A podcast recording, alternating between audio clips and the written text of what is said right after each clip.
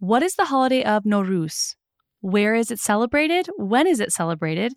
And what are the traditions and customs that make this holiday unique? We'll learn the answers to these questions and many more in today's episode What is Nowruz? Welcome to Wiser World, a podcast for busy people who need a refresher on all things world. Here we explore different regions of the globe, giving you the facts and context you need to think historically about current events. I truly believe that the more we learn about the world, the more we embrace our shared humanity. I'm your host, Ali Roper. Thanks for being here. Another day is here, and you're ready for it. What to wear? Check. Breakfast, lunch, and dinner? Check. Planning for what's next and how to save for it? That's where Bank of America can help. For your financial to-dos, Bank of America has experts ready to help get you closer to your goals. Get started at one of our local financial centers or 24-7 in our mobile banking app. Find a location near you at bankofamerica.com slash talk to us. What would you like the power to do? Mobile banking requires downloading the app and is only available for select devices. Message and data rates may apply. Bank of America and a member FDIC. In the Northern Hemisphere, the first day of spring is also called the vernal equinox, and it typically falls on March 20th or March 21st every year. People all around the world love the coming of spring. There's just something really gratifying about the end of winter. And over 300 million people around the world celebrate this arrival of spring with the holiday of Nowruz. Nowruz is also sometimes called Persian New Year. And I loved learning about this holiday. There's so much history and depth to it, and I think you're going to love learning about it in this episode. I want to say that I made this episode specifically for people who know little to nothing about this holiday and want a foundational, basic education that they can build on. I myself did not grow up celebrating Nowruz, but I did use a lot of primary sources in the materials I used to research for this, just like I would if I was back teaching in a classroom. I also do my very best with pronunciation of words that are not my native English, so have some grace with me. I'm sure I'll make a mistake or two but I'm doing my best. I really want to pronounce things correctly. And as always, I always have additional resources for all my episodes. If you want to learn further about this topic, you can support on Patreon. You can sign up for that at patreon.com slash wiserworldpodcast. But Nowruz, let's get into this. All right, the word Nowruz means new day in the language of Farsi, which is also sometimes called Persian. This is a language spoken in Iran, Afghanistan, Tajikistan, as well as countries where there are Persian communities, right? If you've listened to my three part 101 series on Iran, you might remember that we talked about Persia. But in case you haven't listened to that one yet, or you've just forgotten, that's totally fine. There's some really ancient history here. Since Nowruz is also called Persian New Year, we really got to dive into Persian history for just a second. So, before Iran was known to the world as Iran, as it is today, it was called Persia by most people until like 1935. So, not that long ago. In fact, many Iranians or people who live in Iran also consider themselves Persian. This can be kind of confusing. Modern Iran, like the Iran of today, has a lot of different ethnic and tribal groups of people living within its borders. But the majority of Iranians can trace their family lineage through the Persian Empire, through Persia. So a person is called Iranian if they're from modern Iran, as in that's their nationality, but they might also consider themselves ethnically Persian. Like they can be both. Since modern day Iran is a lot of what the Persian Empire used to be, Persian food or Persian culture is often synonymous or equal with Iran. So a lot of times people interchangeably use Persian and Iranian, but anyway, it can get kind of confusing, but more or less in this episode, I'm kind of going to use them interchangeably. It is believed that the Persian Empire began roughly 4,000 years ago when people migrated from Central Asia and India into that region. And Persia truly unified under a man called Cyrus the Great, close to 600 BC. So, again, this is really old history. In fact, Cyrus is the one who named the region Persia Today, he's remembered for all of his conquests, also because he was relatively gentle with his subjects. For example, you can read about Cyrus in the Bible when he allowed the Jews to build a temple in Jerusalem, for example. If you know the Daniel and the lion's den story, uh, Daniel served King Darius, who was Persian. So, again, very ancient place that existed At the same time as the Romans, the Greeks, Persia conquered many places and endured invasions from many powerful empires as well. We're not going to go into that history, but what I think is most important for you to know is that Persian history is very, very old. And as a result, many of the world's most ancient and beautiful traditions have Persian roots or have Persian influence. And the festival, the celebration of Nowruz, is almost as old as the Persian Empire itself. From what we know, Nowruz became an official state holiday as early as 500 BC, and it was definitely practiced long before that. So, this might be one of the oldest holidays still practiced. Before the religion of Islam, which is one of the most popular religions in that region now. Before Islam came around, there was a religion called Zoroastrianism, a very ancient religion that is believed to have started with a prophet named Zoroaster. He lived in Persia or modern day Iran and began to teach about how to live a good and happy life. And one of the most prominent teachings in Zoroastrianism is the concept of two powerful forces in the world that struggle against each other good and evil, light and darkness. And Zoroaster focused on following a path of goodness with good choices, focusing on the good, the light. And Nowruz, or New Day, right, is a festival marking the triumph of spring over the darkness of winter. Again, it's always celebrated on the vernal equinox. Again, that's usually March 20th or March 21st. Day and night are of equal length on this day. So the symbolism is pretty special there. Over thousands of years of celebrating, Nowruz has evolved over the years, right? That's just going to happen. It incorporates many different elements from different cultures. Because you remember, again, the Persian Empire was very large and had enormous influence at various points in history. And as a result of this, Nowruz is celebrated in many different places and communities, pretty much anywhere that has been heavily influenced by Persian culture, like Iran, Iraq, India, Afghanistan, a lot of Central Asia, like Azerbaijan, Kyrgyzstan, Tajikistan. I could go on and on. There's there's multiple countries that celebrate Nowruz, largely because this tradition spread along the Silk Road. The Silk Road was a huge trade network that stretched from East Asia all the way into the Middle East and even part of Europe. And it was around a very, very long time, like second century BC until 15th century. So the, this this holiday has been spread through multiple countries, multiple regions over thousands of years.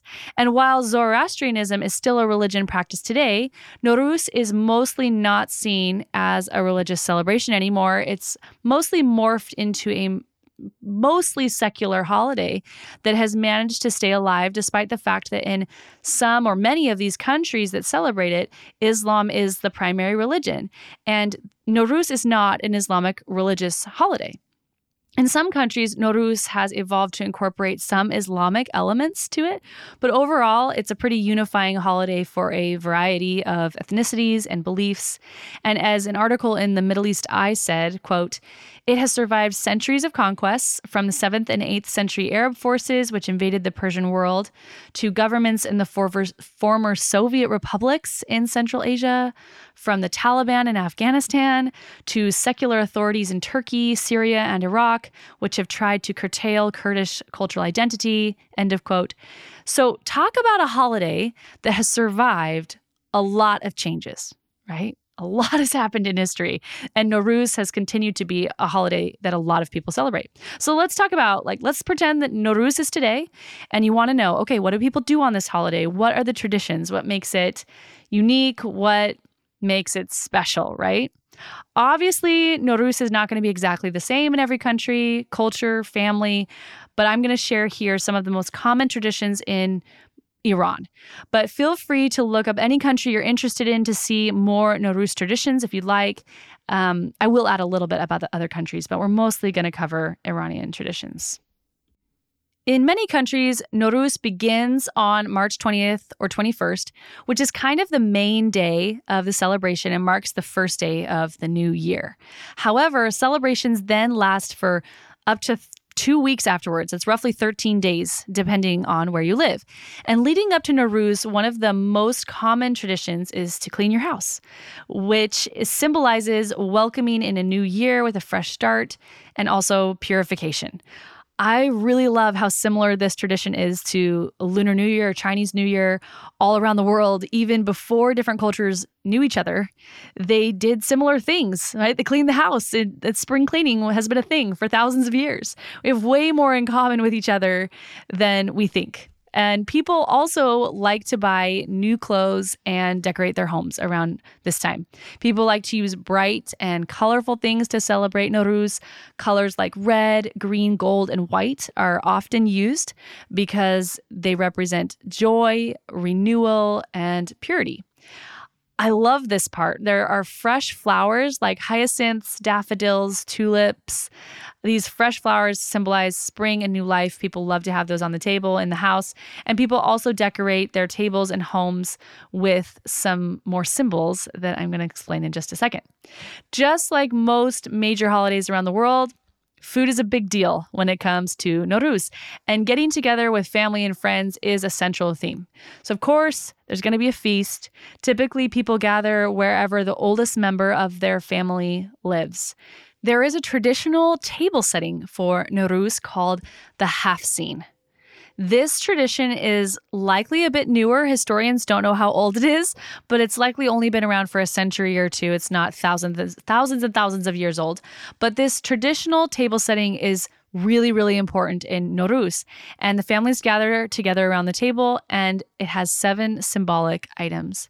Seven is considered a lucky number, and every item on the Haft-Seen table begins with the Persian letter S.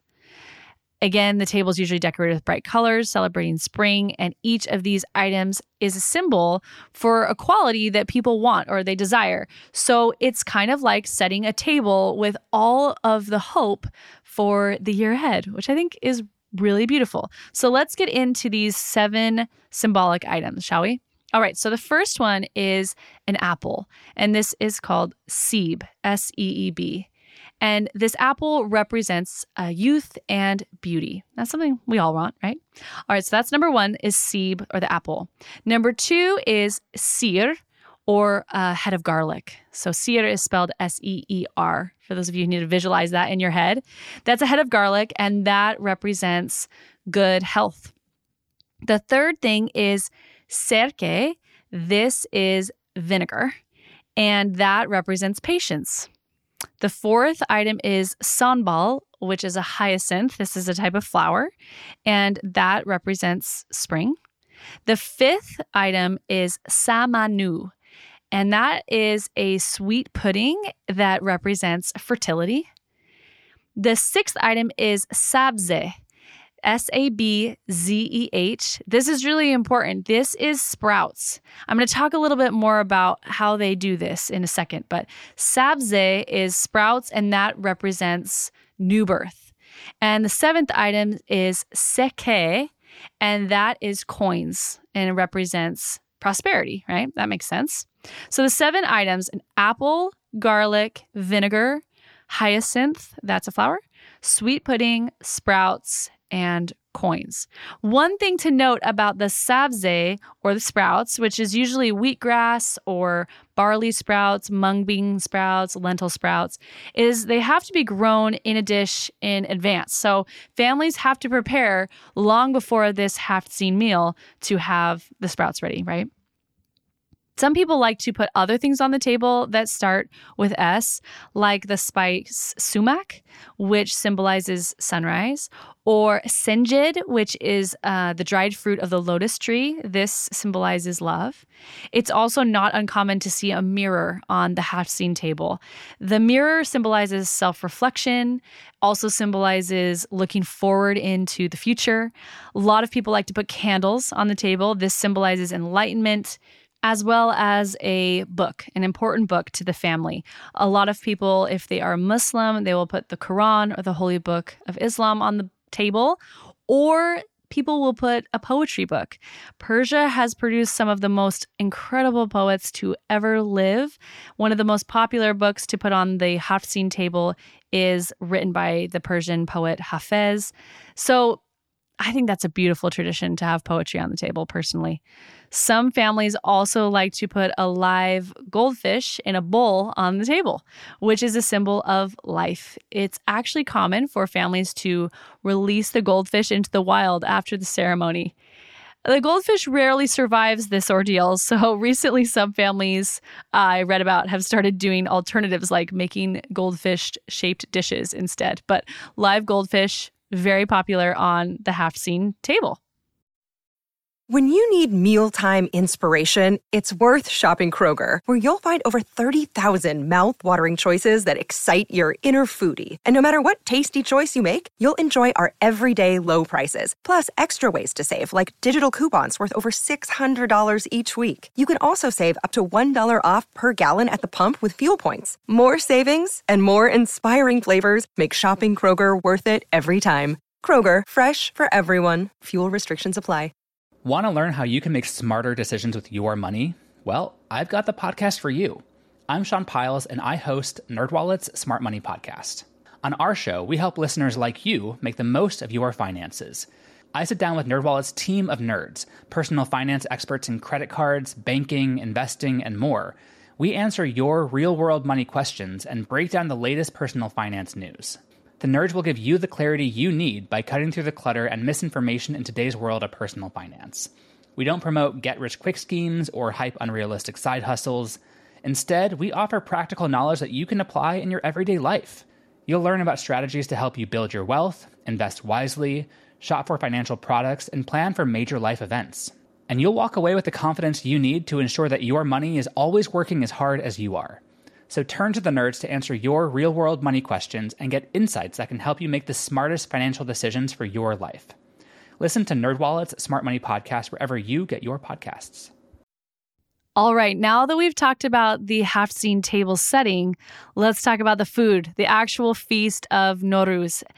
Every family is going to do this a little bit differently, but some of the most common choices across the board were fish and herbed rice, an herb frittata. I'm noticing clearly Persian cooking has a lot of fresh herbs. Sabze, that's the word for fresh herbs.